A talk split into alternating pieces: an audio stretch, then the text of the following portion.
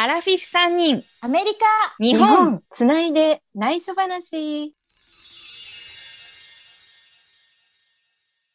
皆さん、こんにちは。Going Mayway。この番組は、横浜からまみまみと、アメリカからアリそして東京からユーミン。この3人がお送りする番組です。さて、近況は、私、うん今日は今の話するから、近況はパスでもいいですか？ー。あ、いいよ。そうなんだ。?2 人は。私はね、すごく忙しくて、うん。この間、前回収録した時から、ずっと毎日、エッセンシャルオイル、ラベンダーの精油を作ってるんだけど、うんうんうん実は今年初めてで、オランダから水蒸気蒸留機っていうのが届いて、うん。うんそれでエッセンシャルオイルを作ってるんだけど、オランダから来たの？銅でできてるやつは、オランダ製みたい。アメリカのもうん日本のも、うん、オランダ製みたいよ。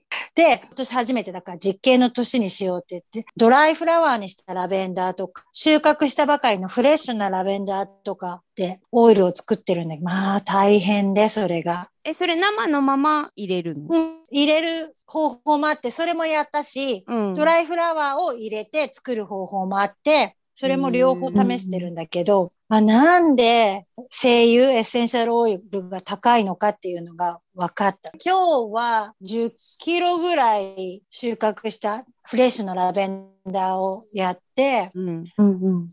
130ミリ取れた感じ。それだけなの？それだけなの。そんなもんなんだドライフラワーの時もう、もうドライフラワーやらないことにしたんだけど、ドライフラワーの時は7キロでたった10ミリだったの？たった10ミリでこんなもんなんかすごいちっちゃなボトルでしょ？うんうん。うわ、1日がかりで10ミリで、売ったとしてうんも1000円とかでしょ、うまあわ全然割に合わないとか。純度が高いやつって高いんだね、やっぱりね。うんそうだね。そうだと思う。え、じゃあ、薄めてるの？安く売ってるやつっていうのは？どうなんだろうね薄めてたりするんだろうね。そそんな安くはできないよ。ここんな手間暇かけて。もしくは何。か香料とか混ぜちゃってたりするのかなうん。例えば人工でこのラベンダーとかに近い匂いを作って、それで売ってる可能性はあるよね。ううどうなってんの？な沸かすってこと？そう。うん。二つあって、一つにラベンダー入れて、蒸し器みたいな感じ。うんうんうん。で、下に水入れて、ラベンダーにうんその水蒸気がわーってくると、うん。うんラベンダーのいい香りとオイルが次のパイプでつながってるのに一気に冷やされると、あその水蒸気が液体になって、オイルと一緒に出てくる感じ。なんか実験だよ、科学ーの。そうだね。インスタに載せます。うん、爆発したりしないの？うちは。プールサイドでやったの。あ、お外ってこうん外でやったのとね。ででも、もうちゃんとした立派なラベンダーファームみたいなラベンダー畑の人たちは、うん納屋みたいなのを作って、それ専用の、そこでやる感じ。え、じゃあそのお部屋自体はさ、ラベンダーの香りに包まれる素敵なもうすごい。いよ。ラベンダー私好きだけど、ちょっと酔いそうでなんか、すごい濃くて、うん、クラクラしちゃって。て。面白いけど、こんな大変なんだなってちょっと思った。うん火加減とかでやっぱり抽出される量も違ってくるみたいだから、ん今年はまあ実験でいろいろ試して、うん来年もちょっと楽にたくさん抽出できるといいなって思えってる感じえ、。火はどうやってお起こすの？プロパンガスガスバーナーでうん。をプロつないでパンガスってこと？つないでボーって。うん。へほんと実験だね。うん、実験。面白いけどね、でももう一週間やってるとなんかもう飽きてきちゃって。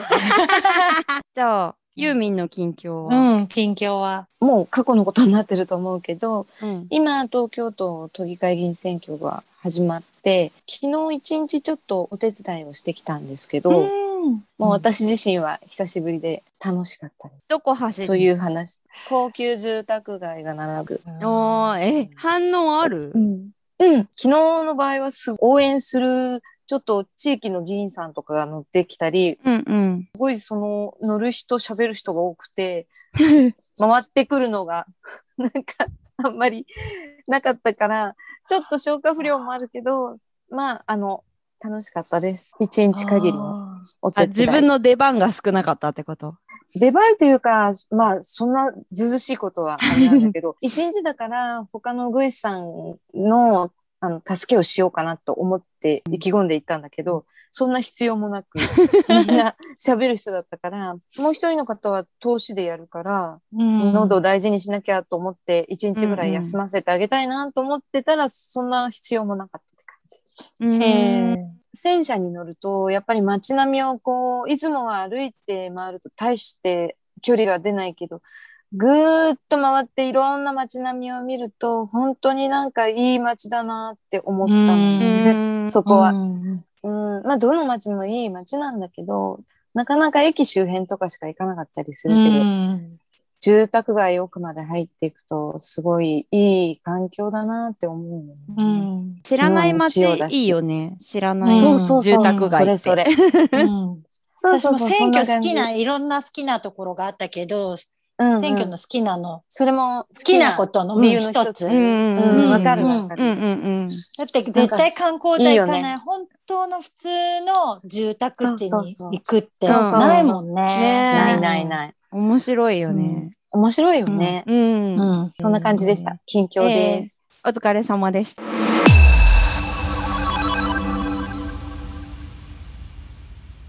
今回からは3人の今を話していくっていうことで、はい。今日は私まみまみの今気になってること気になってることっていうか今一番感動してることは、子供の成長。あ ねすごいなって思う。自分でこううん産んで育てているでいつも一緒っていうわけじゃないし保育園で、しかも今は週に3回。でベビーシッターも週1回行ってるお家がうん。2軒あるんだけど、うん。うん。だから間が空いて会ってる、一応でも頻繁に会ってる子供だからちょっうんと会わない間にものすごい成長してて、まあ、今の保育は1歳から2歳。2歳クラスだから3歳にななったぐらいの子までいるんだけど、うんうんうんうんなんかそこってやっぱりすごい成長する人間になっていく過程。うん。立ち上がれるようになってきたりとか、こうスプーンを上手に使えるようになるとか、もうおしゃべりができるようになってくるうん。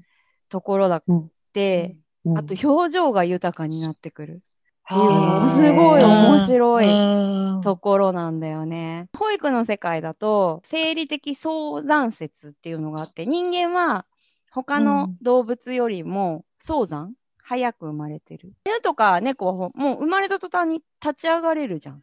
うんうんうん。人間がすぐ立てるようになったり一人でご飯を食べられるようになるっていうのは、うん。およそ1年かかってる。うんうんうん。生まれてから。だから、うん。なんて哺乳類全体から見ると早産。そういう意味か。そういう意味ね。動物全体から見て人間は1年早く生まれちゃってるっていうようなのもあるから、生まれたばっかりって人間は何もできない赤ちゃんうんのおっうんぱいを吸うっていうぐらい、うん。でもそれもこの乳首がここにあって近づけることで吸えるようになるらしいそうか自分から行かないもんね。そうそうそうそう言われるとまあだからお母さん差がこううん抱き上げてそうそう抱き上げてだから。うん。慣れてくれば探す探しに行くっていうか、うんうん。どこにあるとかがわかるけど、面もだって多分まだちゃんと見えてない。光は認識するけど、形は認識するけど、本当に人間らしくなっていく過程を見られるのはねすごい面白いっていう。支えてたのが支えなくても立てるようになったり、安定するようになるとか。あーそうなんだ。すごい。いっていうのはねなんか今一番興味深いところっていうのとあとは私1月に母が亡くなってうん。でまあ78歳だったからそこまですごいおばあさんって感じではなかったけどやっぱり死に向かっていくところで老化っていうのがすごい目に見えてわかる時期っていうのがやっぱりあって、うん。で子どもの成長うん。と老化って反比例してく。ううん。ん。うん。だから子供が最初に吸うだけだったのが、あの道具を使ってご飯を食べられるとか、うん。その軽いコップとか軽い水筒みたいなのからちゃんとした器になって重いお皿を持てるようになるっていうのとかが変わっていくんだけど逆にそのお母さんはなんか陶器のお皿が持てなくなって。あー。うん。うんで箸よりもそのスプーンとか食べるものもそうだし硬いものから柔らかいものになっていく、子供はやっぱり離乳食柔らかいのからだんだん硬いの、うん。形あるものにうん。変えてって、ちゃんとつかめるものに変えていくっていうの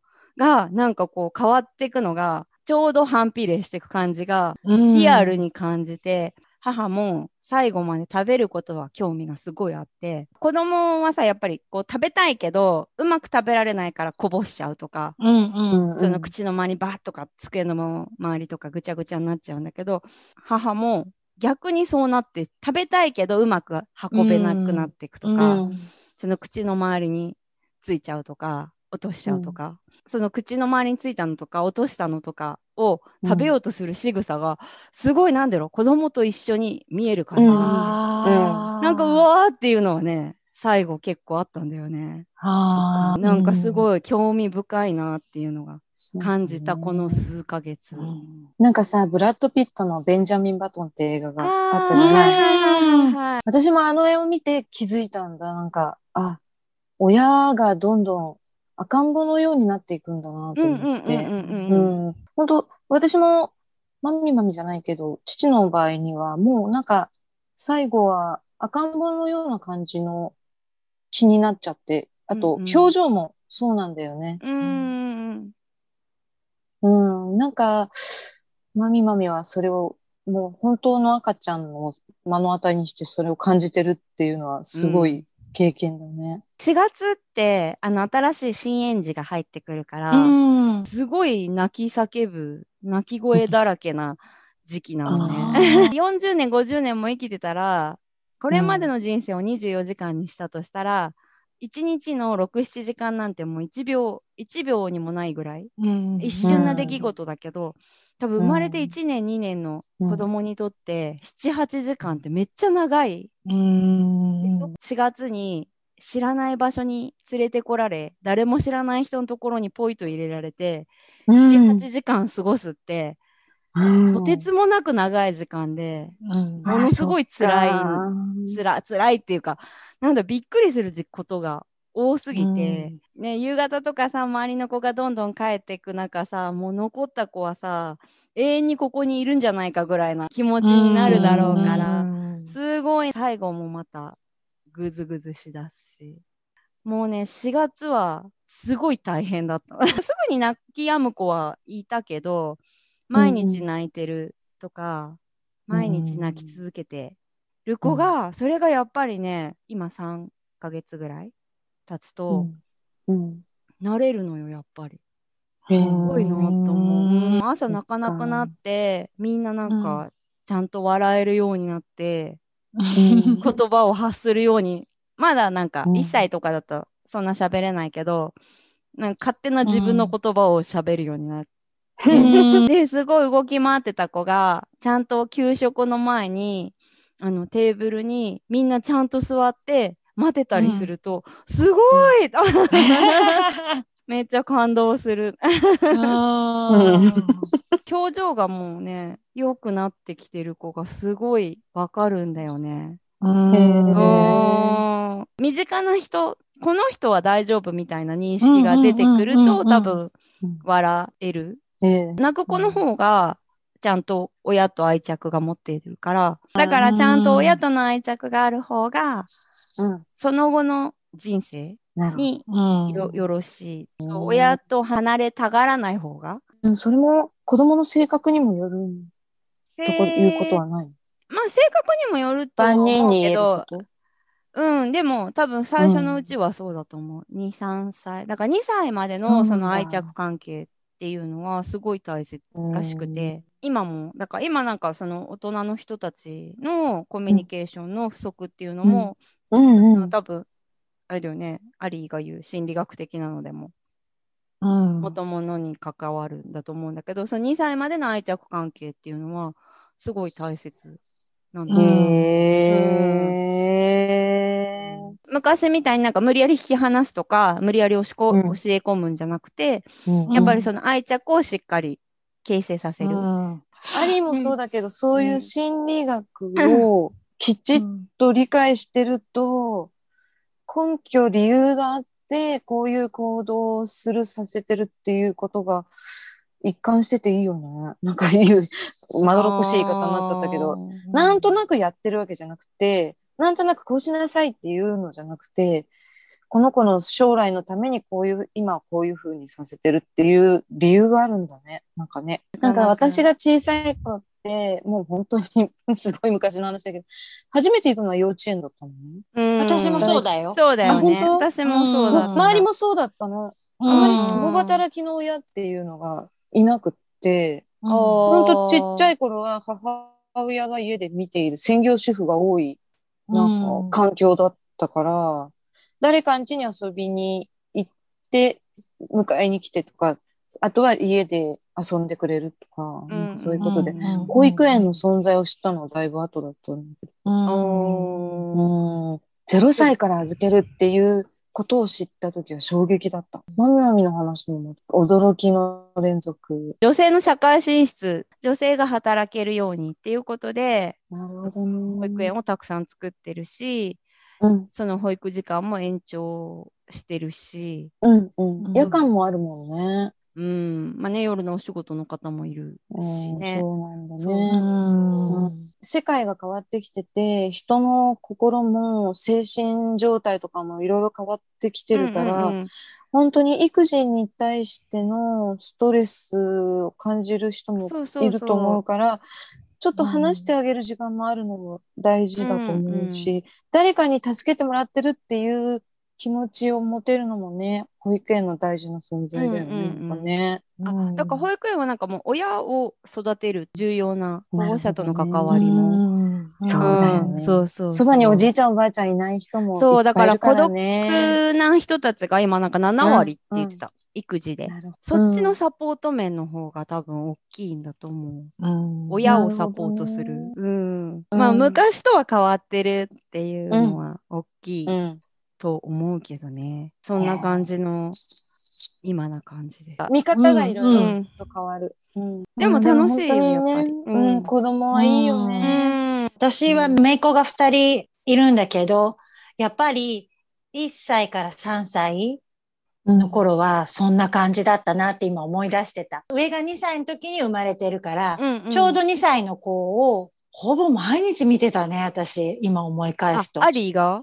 うんだからなんか懐かしいなっていう感じも。この時期はね、一瞬だからね、うん本当に、うんその後も可愛いけど、超絶可愛い時期だよ。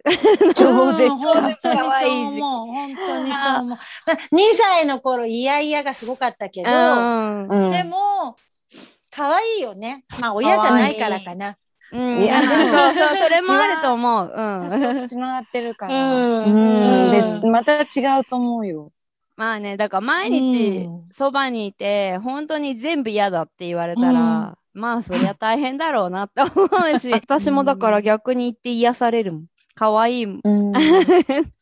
マミマミもじゃあもらってるものがそうよ、その方が大きい。うん。うん。可愛いし。逆にね、もうちょっとなんか経ったら、そういうことも忘れちゃうかもしれないなと思って、うん覚えとこ？うって思って。新鮮なね。ここに残しとけばね。そうそうそう。なんか慣れすぎちゃうと、多う分んまあ、なんかて、こういう時はこうすればいいっていうのが分かってくると、うんあんま慣れちゃうのかもしれないけど。うん。あそうだよね。そうそうね。ファーストインプレッションじゃないけど、うん。大事だよね。ね、うんだからこれはどんど覚えとこうっん変わってっちゃうもんね。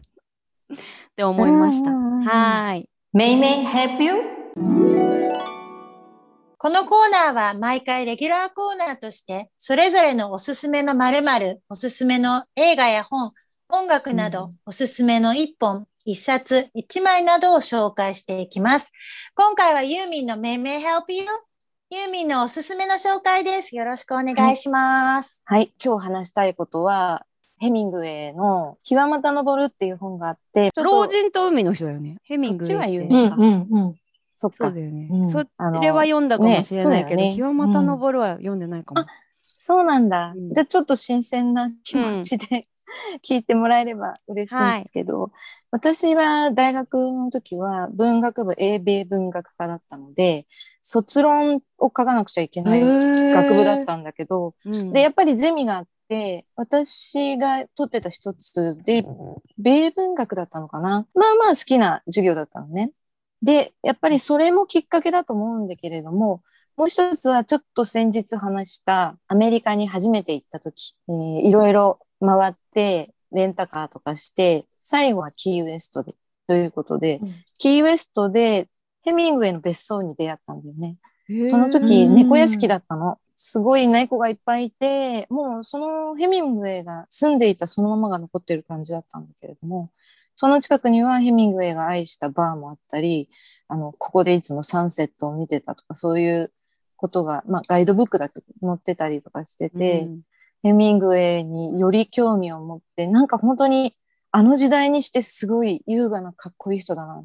趣味も多くてう、ん釣りとかも好きだし、うん。あと、うん。ヨーロッパにも旅したりとかしていて、憧れちゃうなっていう感じだったんだけれども、日はまた登るにつながって話したいのは、ロストジェネレーションっていう、その頃のヘミングウェイを代表する作家たちが、あの、いわゆるロストジェネレーション世代と言われていて、第一次世界大戦の頃に青年だった人たちが、その戦争によって迷える世代ともあの言われていて、うん。いろんな感情を押し殺したり失われてしまった世代とも言われていて、フィッツジラルドとか、あの、グレート・ギャツビーっていう、はいはいあはの小説を書いて、あの人たちもそうなんだけれども、何かしら精神的にダメージとか、ちょっと影響を受けてる人たちだったと思う。それを代表してヘミングウェイとかは小説を書いたりとかしてたから、私まだ20代前半だっ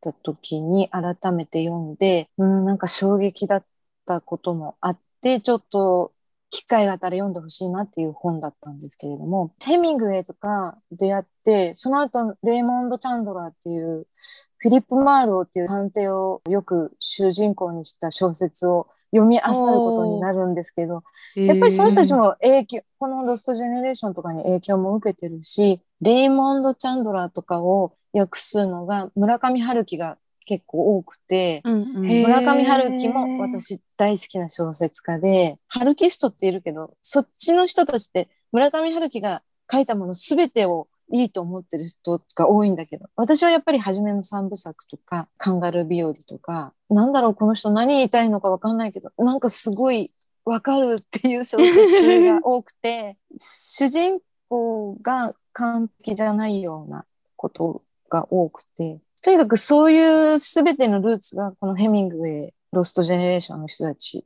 にへーティーするなって自分の中では影響されていることがあって、今日ちょっとお話ししたいなと思ったんだよね。それで今コロナがあって、この時期にすごい大事な高校の卒業とか大学の卒業とか行われませんでしたとかいろいろ聞いてると、この人たちもやっぱりロストジェネレーションの一部なんじゃないかなって思って、でもね、きっとその後にちゃんといい時代もやってくるから、うんもっとひどい時代もあったんだよっていうことも思ったりしちゃまあ私はそういうのに一個もあってないから偉そうなこと言うなって思っちゃうけど、戦争があった頃って本当に若い人たちがいっぱい諦めたり、あの、捨てたり、もう知らないでいなくなったりとかしてるから、今頑張ろうよって思っちゃうのね。うんうん頑張っちゃいけないんだけど、う ん大丈夫、ちゃんといい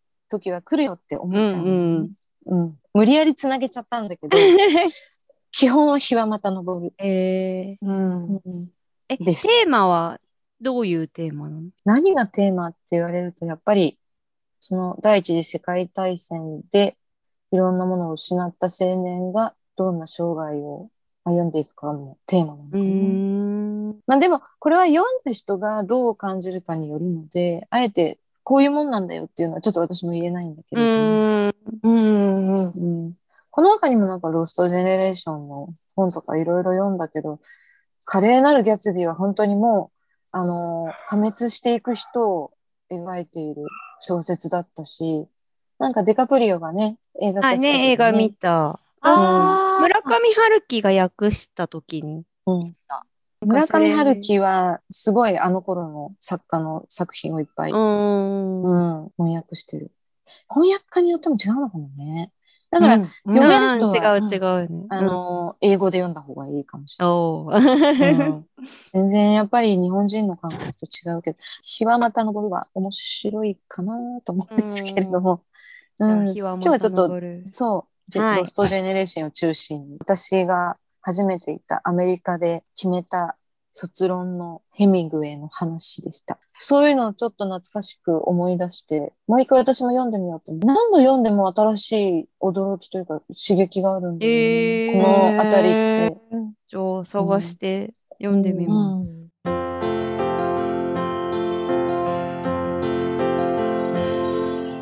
ではエンディングの時間となりました。はい。次回はアリーの今はい。を話してい気になってる。ることとかね。オッケそうそうそうー。はい。い。次回聞きたいと思います。あとは、はい。メイメイヘルプユーだね。それはメイメイヘルプユーはミ私かな。マミマミそうですね。うんはい。はい。あとは、インスタも見てくださいっていう。あ、マミマミのネイルがアップされてた。あ、そうそうそう。あ、ネイルじゃない、ね。あんな色で。ほどほどにしてみました。ええはいでも素敵。ありがとうございます。では、じゃあ次回またお楽しみということで、Going Mayway ここまでのお相手はまみまみと、アリーとユーミンでした。次回もお楽しみに。お楽しみに。楽 Going Mayway! アラフィフ3人、アメリカ日本、つないで内緒話。